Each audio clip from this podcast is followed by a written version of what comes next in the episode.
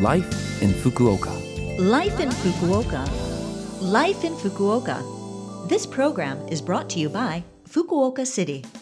Good morning. I'm DJ Colleen here with you today, bringing you Life in Fukuoka.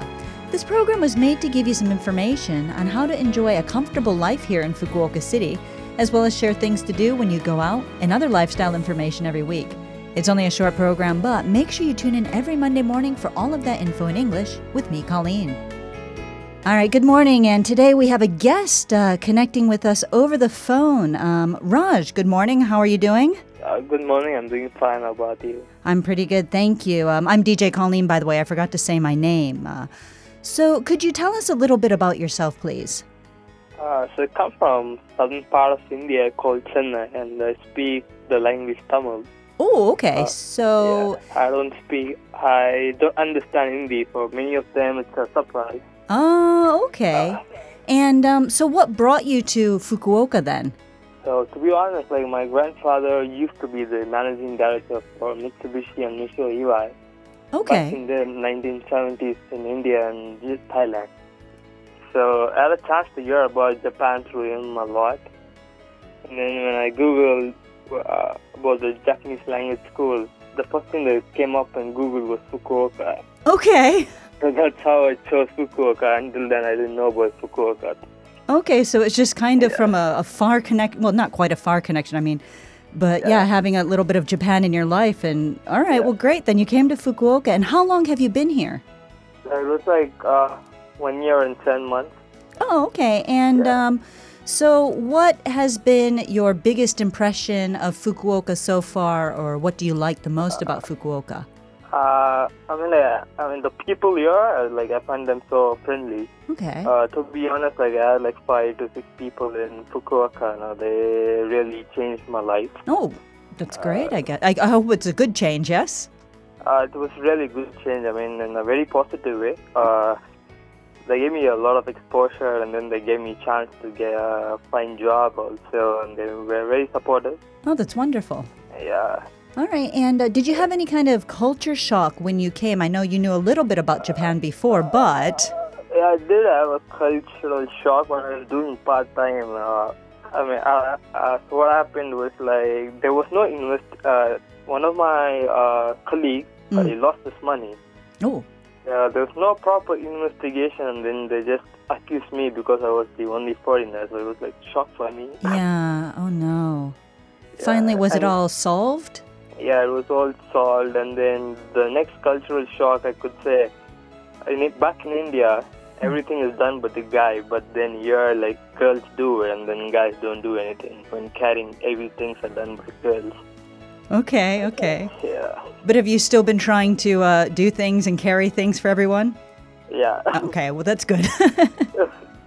so, what are your um, goals or plans uh, from now and into the future? I'm I'm currently waiting for my work visa. Uh, getting delayed because of this coronavirus. Uh, Played like 45 days before. Yeah, the visa always seems to take a little while, doesn't it? Yeah, uh, I mean, like a long time. Yeah, yeah. it's been almost like three and a half months since I got my job. Okay, all right. So, do you hope to kind of continue working in Japan then? Yeah. Okay. Um, well, do you have any advice for people who are living here that you'd like to share? Uh, the one big advice I want to give to all the foreigners living in Japan is like if you are an Indian or, uh, like any other nationality, don't try to find uh, friends from your own nationality.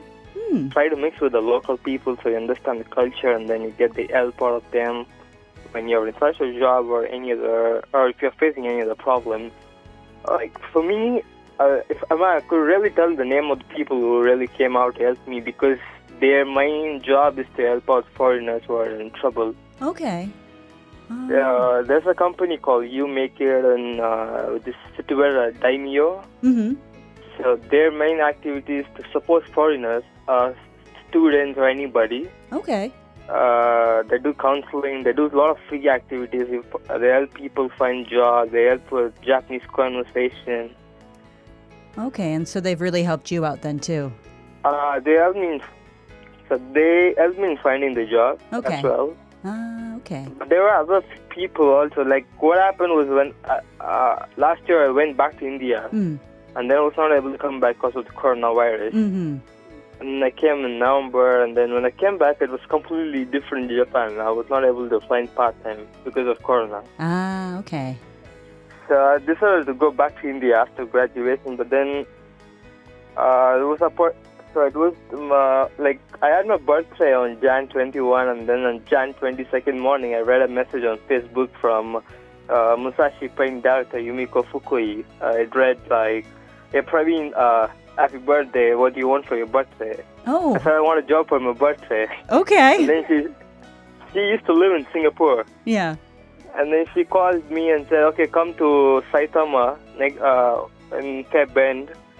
So I'll to travel from Singapore back to Saitama and then we can have an interview for you. So that's how it all started up. Okay. Wow. Yeah. So that was a great uh, kind of your birthday wish came true in a sense, hey? Yeah, and then uh, I had another friend, me and uh, like her birthday was on Jan 22nd, mine is on Jan 21, and she was the one who kept saying like, don't go back to India. You put a lot of effort here, so stay back and then find work and then live your dream. Okay. Okay. All right. Yeah, I mean, like she's also a great help now. She's only coming for me to, you know, uh, shift from Fukuoka to Yanagawa after I get my work visa. All right. I see. Okay. So, um, yeah. Wow. It sounds like you've had just quite a lot of uh, different adventures and experiences. And uh, yeah, I want to thank you for uh, taking the time to talk with me today and also that advice about that uh, organization in Daimyo that'll help people out. So, all right. Well, thank you very much. And so um, much. Yeah. yeah, hopefully we will be able to speak to you again sometime. Have a great afternoon. Or, well, Thank great you. morning. Sorry. Thank you. everyone. Yep. Thank you. Thank you to everyone for joining us today on Life in Fukuoka. You'll be able to hear a full broadcast of this interview as a podcast at any time if you just check the Life in Fukuoka blog. You'll also be able to see any on air information that we shared with you there. So just go to the Love FM website and look up this program's page. Thank you again for listening. Enjoy your day, and I'll speak to you again next week.